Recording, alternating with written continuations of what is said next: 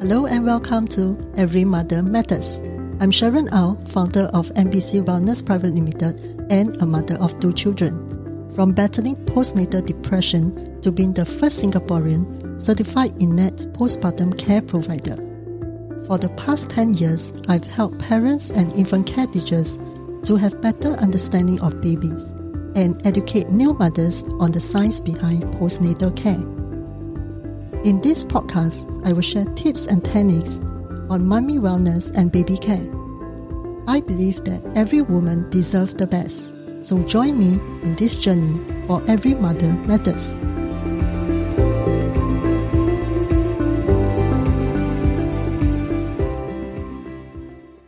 Welcome to Every Mother Matters. I'm Sharon, and in this episode, I'll be sharing with you the birth of my beautiful daughter. My second birth was 3.5 hours. When my husband came back from work, he asked if I needed to go to the hospital. I was not sure because my first labor was 40 hours, so I told him maybe not so soon. He brought my boy to my mother-in-law's house, which was nearby, for dinner. When they left about 5 minutes later, I called my husband to come home. I thought I birthed my baby girl already, but my husband said that only half of the baby's head was out. I breathed in and breathed down to birth my baby. My husband then received our baby. The first question I asked was whether it was a boy or girl, because I wanted two boys, but the doctor said the second pregnancy was a girl. My boy was hard to manage, and I told my daughter that it is so nice to have a daughter.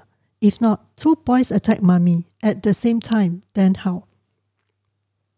Shortly after the birth of my girl, my confinement nanny arrived and followed shortly by my birth doula.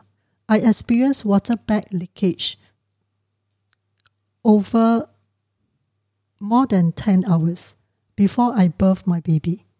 There was not much painful contraction. I only felt the pain like I ran over the tap water when there was a small cut on my skin. With my first baby, I only felt tightening of the abdominal muscles and mainly the nerve pain at the sacrum area when my baby shifted his position 2 days before the labor. Both my births were drug-free because I did not want anything to do with drugs injected into my body. It was not about the needle. I believe my body knows how to carry a baby to the full term, and the body knows how to birth the baby. My basic belief is why natural birth should be painful. I was not affected by the outside voices that said that women need pain management during the labor, because the fear of putting drugs into my body was too much for me. When my water bag started to leak, I called my doula to come to my house, but she did not feel the need to come yet. I was home and the leaking continued for more than 10 hours. When I felt some tightening of muscle at the belly area, I called my doula again. I birthed within 3.5 hours. There was a traffic jam during peak hour when my doula was on her way to my house, so she did not support me during my labor.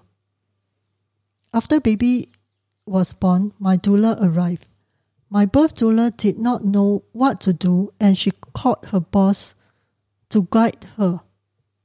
I was fine with that since I already birthed my baby. At that time, I did not feel the difference between an experienced and a new doula. I was her 5th client. She helped me latch my baby, and my baby had very strong suck. I breastfed for more than an hour. I had leg cramp, and she helped to massage me. I put my baby on my breast after birth. I did not realize that 2 hours had passed. I tried to sit up to go to the hospital. My husband and doulas and the doula, were in the room with me, but they did not give me a helping hand when I was trying to sit up. After numerous attempts to sit up, I fainted. Then my doula tried to call for the ambulance.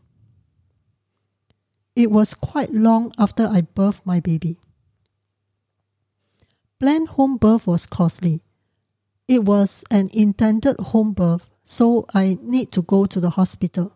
When the paramedic came, he took out a very long and big needle, which was meant to help me deliver the placenta. I told him I did not need it. I would settle it in the hospital, and the gynae could help me with that. The hospital viewed the delay and going to the hospital and the fact that the umbilical cord clamping was much delayed was dangerous to my baby. Quite soon after we arrived at the hospital, baby was sent to the ICU under observation. She was soon transferred to the normal nursery when the baby doctor was happy with her condition. On the third day, my baby girl got jaundice. I was very weak and dizzy. I dragged myself to the ICU to see my baby, which was at a different level. When I put my baby vertically on my chest, my baby tried to lift her head twice to see my face but failed. On the third attempt, she finally did it. I was glad. On the third day, baby got jaundice. To save medical bills and prevent my husband from nagging about the cause, I decided to be discharged. I told the nurse that I was at the discharge lounge and she could call me anytime to breastfeed my baby. I was not strong enough to sit upright, and due to the bad sitting posture, I suffered lower back ache for many years. Medical bill for both of us was 998 Singapore dollars only. Separation and observation affected the breastfeeding. Back home, baby could not come to my breast. I ended up doing pumping and feeding breast milk using the bottle.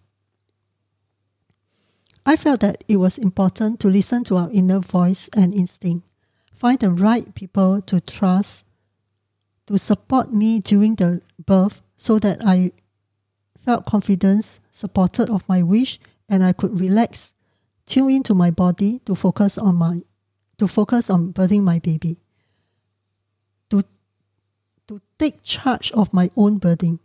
I could have told the doula how she could support me instead of just let her call her boss to know what to do next. Every doula is different. I cannot expect them to know exactly what I want without me telling them properly. In life, it's the same as birthing. We need to take charge and control the situation, even though they may be the professionals. The power is in our hands. You can connect with me through my Facebook, Instagram, and LinkedIn, and my links will be in the show notes. I look forward to seeing you in my next episode, where I'll be sharing with you more stories and tips. Thank you for joining me today. I'm so honored to have you here. Now, if you'd like to keep going and want to know more about our mentorship, training program, and done-for-you services, visit me at soulrichwoman.com, soulrichwoman.com. And if you happen to get this episode from a friend or a family member, be sure to subscribe to our email list, because once you subscribe, you'll become one of my Soul Rich Woman family.